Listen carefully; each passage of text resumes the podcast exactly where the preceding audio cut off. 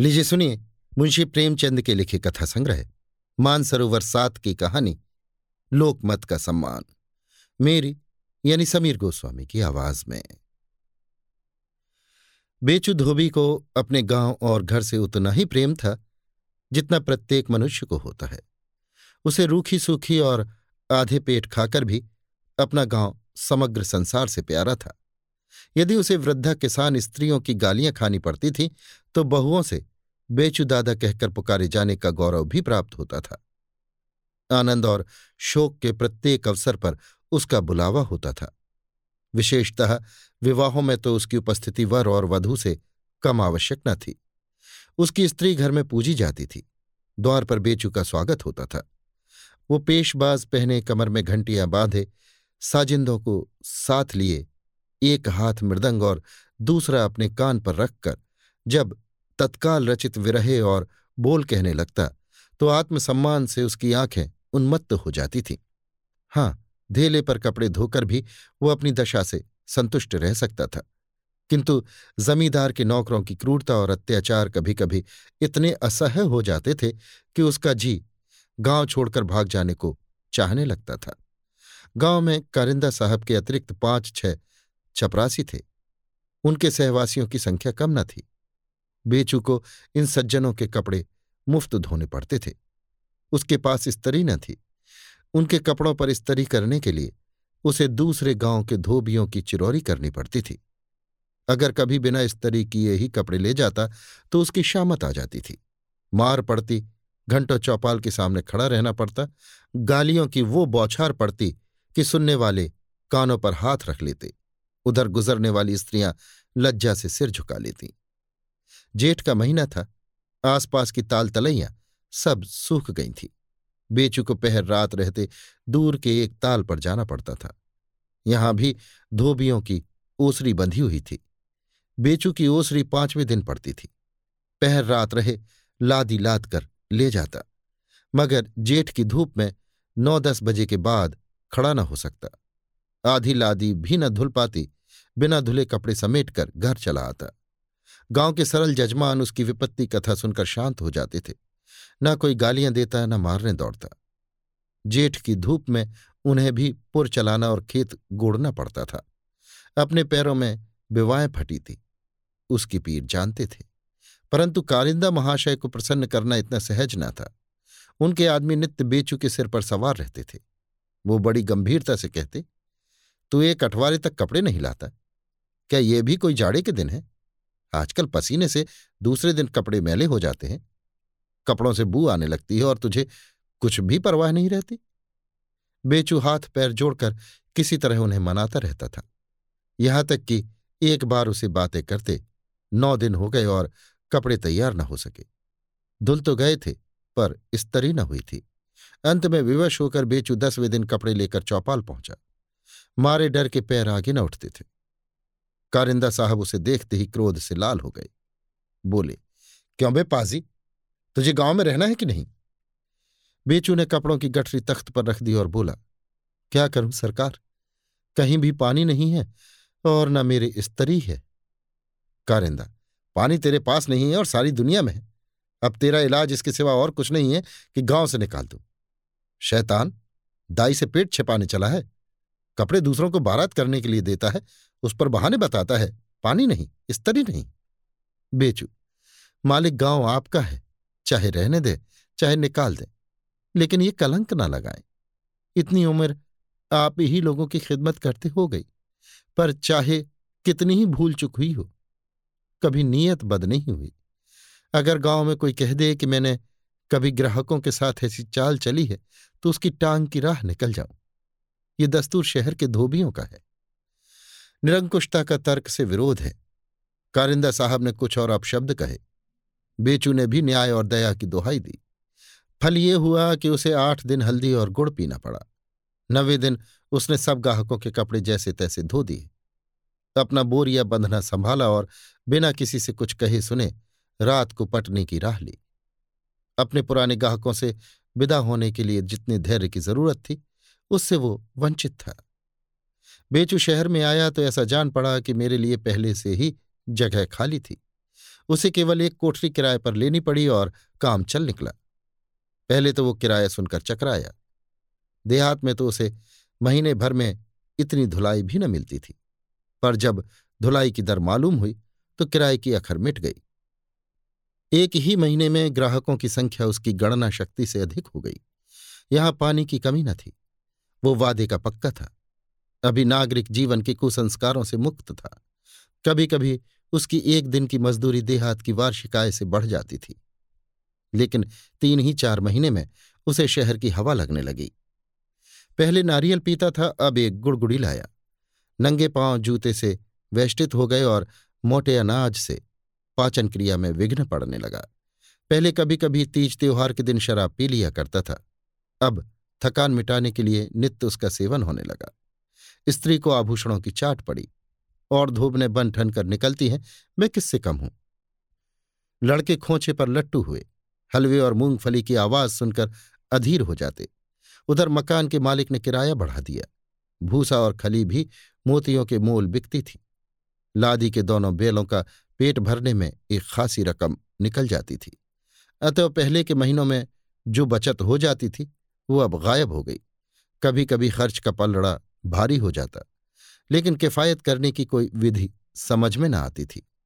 निदान, स्त्री ने बेचू की नज़र बचाकर ग्राहकों के कपड़े पछाई देने शुरू किए।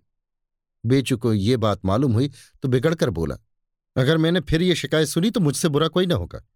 इसी इल्ज़ाम पर तो मैंने बाप दादे का गाँव छोड़ दिया। यहाँ से भी निकालना चाहती है क्या? स्त्री ने उत्तर दिया तुम्ही से तो एक दिन भी दारू के बिना नहीं रह जाता। मैं क्या पैसे लाकर लुटाती हूँ? जो खर्च लगे, वो देते जाओ। मुझे इससे कुछ मिठाई थोड़े ही मिलती है। पर शनि शनि नैतिक ज्ञान ने आवश्यकता के सामने सिर झुकाना शुरू किया। एक बार उसे कई दिन तक ज्वर आया। स्त्री उसे डोली पर बिठाकर वैद्य जी के यहाँ ले गई। वैद्य जी ने नुस्खा लिख दिया। घर में पैसे न थे। बेचू स्त्री को कातर नेत्रों से देखकर बोला तो क्या होगा? दवा मंगानी ही। है स्त्री, जो कहो वो करो। बेचू, किसी से उधार न मिलेगा। स्त्री, सबसे तो उधार ले चुकी। मोहल्ले में राह चलना मुश्किल है। अब किससे लू? अकेले जितना काम हो सकता है करती हूँ। छाती फाड़ के मर थोड़ी ही जाऊँगी। कुछ पैसे ऊपर से मिल जाते थे, लेकिन तुमने उसकी मनाही कर दी है। तो मेरा क्या बस है? दो दिन से बैल भूखे खड़े हैं। दो रुपए हो तो इनका पेट भरे। बेचू अच्छा जो तेरी जी में आए कर।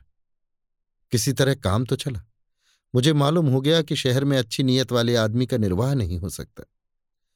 उस दिन से यहाँ अन्न धोबियों की नीत का व्यवहार होने लगा। बेचू के पड़ोस में एक वकील के मुहर्र मुंशी दाता राम रहा करते थे। बेचू कभी कभी अवकाश के समय उनके पास जा बैठता। पड़ोस की बात थी, धुलाई का कोई हिसाब किताब न था। मुंशी जी बेचू की खातिर करते अपनी चिलम उतार कर उसकी तरफ़ बढ़ा देते। कभी घर में कोई अच्छी चीज़ पकती तो बेचू के लड़कों के लिए भेजवा देते। हाँ इसका विचार रखते थे कि इन सत्कारों का मूल्य धुलाई के पैसे से बढ़ने न पाए। कर्मियों के दिन थे, बारातों की धूम थी। मुंशी जी को एक बारात में शरीक होना था। गुड़गुड़ी के लिए पेचवान बनवाया, रोगनी चिलम लाए सलेम शाही जूते खरीदे, अपने वकील साहब के घर से एक कालीन मंगनी लाए अपने मित्र से सोने की अंगूठी और बटन लिए। इन सामग्रियों के एकत्रित करने में ज़्यादा कठिनाई न पड़ी, किंतु कपड़े मंगनी लेते हुए शर्म आती थी। बारात के योग्य कपड़े बनवाने की गुंजाइश न थी। तंजेब के कुर्ते, रेशमी अचकन, नैनसुख का चुन्नरदार पायजामा, बनारसी साफा बनवाना आसान न था। खासी रकम लगती थी। रेशमी किनारे की धोतियाँ और काशी सिल्क की चादर खरीदनी भी कठिन समस्या थी। कई दिनों तक बेचारे इसी चिंता में पड़े रहे। अंत में बेचू के सिवा और कोई इस चिंता का निवारण करने वाला न दिखाई दिया। संध्या समय जब बेचू उनके पास आकर बैठा तो बड़ी नम्रता से बोली, बेचू, एक बारात में जाना है और सब सामान तो मैंने जमा कर लिए हैं, मगर कपड़े बनवाने में झंझट है। रुपयों की तो कोई चिंता नहीं, तुम्हारी दया से हाथ कभी खाली नहीं रहता। पेशा भी ऐसा है कि जो कुछ मिल जाए, वो थोड़ा है। एक न एक आँख का अंधा, गांठ का पूरा नित्य फंसा ही रहता है। पर जानते हो आजकल लग्न की तेज़ी है। दर्जियों को सिर उठाने की फुर्सत नहीं। दूनी सिलाई लेते हैं, तिस पर भी महीनों दौड़ाते हैं। अगर तुम्हारे यहाँ मेरे लायक कपड़े हों तो दो तीन दिन के लिए दे दो। किसी तरह सिर से ये भला टले। न्योता दे देने में किसी का क्या खर्च होता है? बहुत किया तो पत्र छपवा लिए। लेकिन लोग ये नहीं सोचते कि बरातियों को कितनी तैयारियाँ करनी पड़ती हैं? क्या क्या कठिनाइयाँ पड़ती हैं? अगर बिरादरी में ये रिवाज हो जाता कि जो महाशय निमंत्रण भेजें, वही उसके लिए सब सामान भी जुटाएँ तो लोग इतनी बेपरवाही से निवते न दिया करते। तो बोलो, इतनी मदद करोगे ना? बेचू ने मुरवत में पढ़कर कहा, मुंशी जी, आपके लिए किसी बात से इनकार थोड़े ही है। लेकिन बात यह है कि आजकल लगन की तेज़ी से सभी गाहक अपने अपने कपड़ों की जल्दी मचा रहे हैं। दिन में दो तीन बेर आदमी भेजते हैं। ऐसा ना हो इधर आपको कपड़े दे दूँ, उधर कोई जल्दी मचाने लगे। मुंशी जी अजी दो तीन दिन के लिए टालना कौन बड़ा काम है? तुम चाहो तो हफ्तों टाल सकते हो। अभी भट्टी नहीं थी, अभी स्तरी नहीं हुई, घाट बंद है, तुम्हारे पास बहानों की क्या कमी है? पड़ोस में रहकर मेरी खातिर से इतना भी ना करोगे? बेचू, नहीं मुंशी जी, आपके लिए जान हाजिर है। चलिए कपड़े पसंद कर लीजिए तो मैं उन पर एक और बेर स्तरी करके ठीक कर दूँ। यही ना होगा ग्राहकों की घुड़कियाँ खानी पड़ेंगी। दो चार ग्राहक टूट भी जाएँगे तो कौन गम है? मुंशी दाताराम ठाट से बारात में पहुँचे। वहाँ उनके बनारसी साफे, रेशमी अचकन और रेशमी चादर ने ऐसा रंग जमाया कि लोग समझने लगे, ये कोई बड़े रईस हैं। बेचू भी उनके साथ हो लिया था। मुंशी जी उसकी बड़ी खातिर कर रहे थे। उसे एक बोतल शराब दिला दी। भोजन करने गए तो एक पत्तल उसके वास्ते भी लेते आए। बेचू के बदले उसे चौधरी कहकर पुकारते थे। ये सारा ठाट बाट उसी की बदौलत जो था। आधी रात गुजर चुकी थी। महफिल उठ गई थी। लोग सोने की तैयारियाँ कर रहे थे। बेचू मुंशी जी की चारपाई के पास एक चादर ओढ़े पड़ा था। मुंशी जी ने कपड़े उतारे और बड़ी सावधानी से अलगनी पर लटका दिए। हुक्का तैयार था। लेटकर पीने लगे कि अकस्मात साजिंदों में एक अताई आकर सामने खड़ा हो गया और बोला, कहिए हज़रत, ये अचकन और साफा आपने कहाँ पाया? मुंशी जी ने उसकी ओर सशंक नेत्रों से देखकर कहा, इसका क्या मतलब? अताई, इसका मतलब ये है, ये दोनों चीज़ें मेरी हैं। मुंशी जी ने दुस्साहसपूर्ण भाव से कहा, क्या तुम्हारे ख्याल में रेशमी अचकन और साफा तुम्हारे सिवाय और किसी के पास हो ही नहीं सकता? अताई, हो क्यों नहीं सकता? अल्लाह ने जिसे दिया है वो पहनता है। एक से एक पड़े हुए हैं मैं किस गिनती में हूँ? लेकिन ये दोनों चीज़ें मेरी हैं। अगर ऐसी अचकन शहर में किसी के पास निकल आए तो जो जरीवाना कहिए, दूँ। मैंने इसकी सिलाई दस रुपए दिए हैं। ऐसा कोई कारीगर ही शहर में नहीं। ऐसी तराश करता है कि हाथ चूम ले। साफे पर भी मेरा निशान बना हुआ है। लाइए दिखा दूँ। मैं आपसे महज इतना पूछना चाहता हूँ कि आपने ये चीज़ें कहाँ पाई? मुंशी जी समझ गए कि अब अधिक तर्क वितर्क का स्थान नहीं है। कहीं बात बढ़ जाए तो बेइज्जती हो, कूटनीत से काम न चलेगा। नम्रता से बोले, भाई, ये ना पूछो, यहाँ इन बातों के कहने का मौका नहीं है। हमारी और तुम्हारी इज़्ज़त एक है। बस इतना ही समझ लो कि इसी तरह दुनिया का काम चलता है। अगर ऐसे कपड़े बनवाने बैठता तो इस वक्त सैकड़ों के माथे जाती। यहाँ तो किसी तरह न वेद में शरीक होना था। तुम्हारे कपड़े खराब न होंगे, इसका जिम्मा मेरा। मैं इनकी एहतियात अपने कपड़ों से भी ज़्यादा करता हूँ। अताई, कपड़े की मुझे फ़िक्र नहीं। आपकी दुआ से अल्लाह ने बहुत दिया है। रईसों को खुदा सलामत रखे, उनकी बदौलत पाँचों अंगुलियाँ घी में हैं। न मैं आपको बदनाम करना चाहता हूँ। आपकी जूतियों का गुलाम हूँ। मैं सिर्फ़ इतना जानना चाहता था कि ये कपड़े आपने किससे पाए? मैंने बेचू धोबी को धोने के लिए दिए थे। ऐसा तो नहीं हुआ कि कोई चोर बेचू के घर से उड़ा लाया हो, या किसी धोबी ने बेचू के घर से चुरा कर आपको दे दिए हो, क्योंकि बेचू ने अपने हाथ से आपको हरगिज कपड़े न दिए होंगे। वो ऐसा छिछोरापन नहीं करता। मैं खुद उससे इस तरह का मुआमला करना चाहता था, हाथों पर रुपए रखे देता था, पर उसने कभी परवाह न की। साहब, रुपए उठाकर फेंक दिए और ऐसी डांट बताई कि मेरे होश उड़ गए। इधर का हाल मैं नहीं जानता क्योंकि अब मैं उससे कभी ऐसी बातचीत ही नहीं करता। पर मुझे यकीन नहीं आता कि वो इतना बदनीयत हो गया होगा। इसलिए आपसे बार बार पूछता हूँ कि आपने ये कपड़े कहाँ पाए? मुंशी जी बेचू की निस्बत तुम्हारा जो ख्याल है, वो बिल्कुल ठीक है। वो ऐसा ही बेगरज आदमी है। लेकिन भाई, पड़ोस का भी तो कुछ हक होता है। मेरे पड़ोस में रहता है, आठों पहर का साथ है। इधर से भी कुछ ना कुछ सलूक होता ही रहता है। मेरी ज़रूरत देखी, पसीज गया। बस और कोई बात नहीं। अताई ने बेचू की निष्प्रहता के विषय में बड़ी अतिशयोक्ति से काम लिया था। न उसने बेचू के हाथ पर रुपए रखे थे और न बेचू ने कभी उसे डांट बताई थी। पर इस अतिशयोक्ति का प्रभाव बेचू पर उससे कहीं ज़्यादा पड़ा, जितना केवल बात को यथार्थ कह देने से पड़ सकता था। बेचू नींद में न सोया था। अताई की एक एक बात उसने सुनी थी। उसे ऐसा जान पड़ता था कि मेरी आत्मा किसी गहरी नींद से जाग रही है।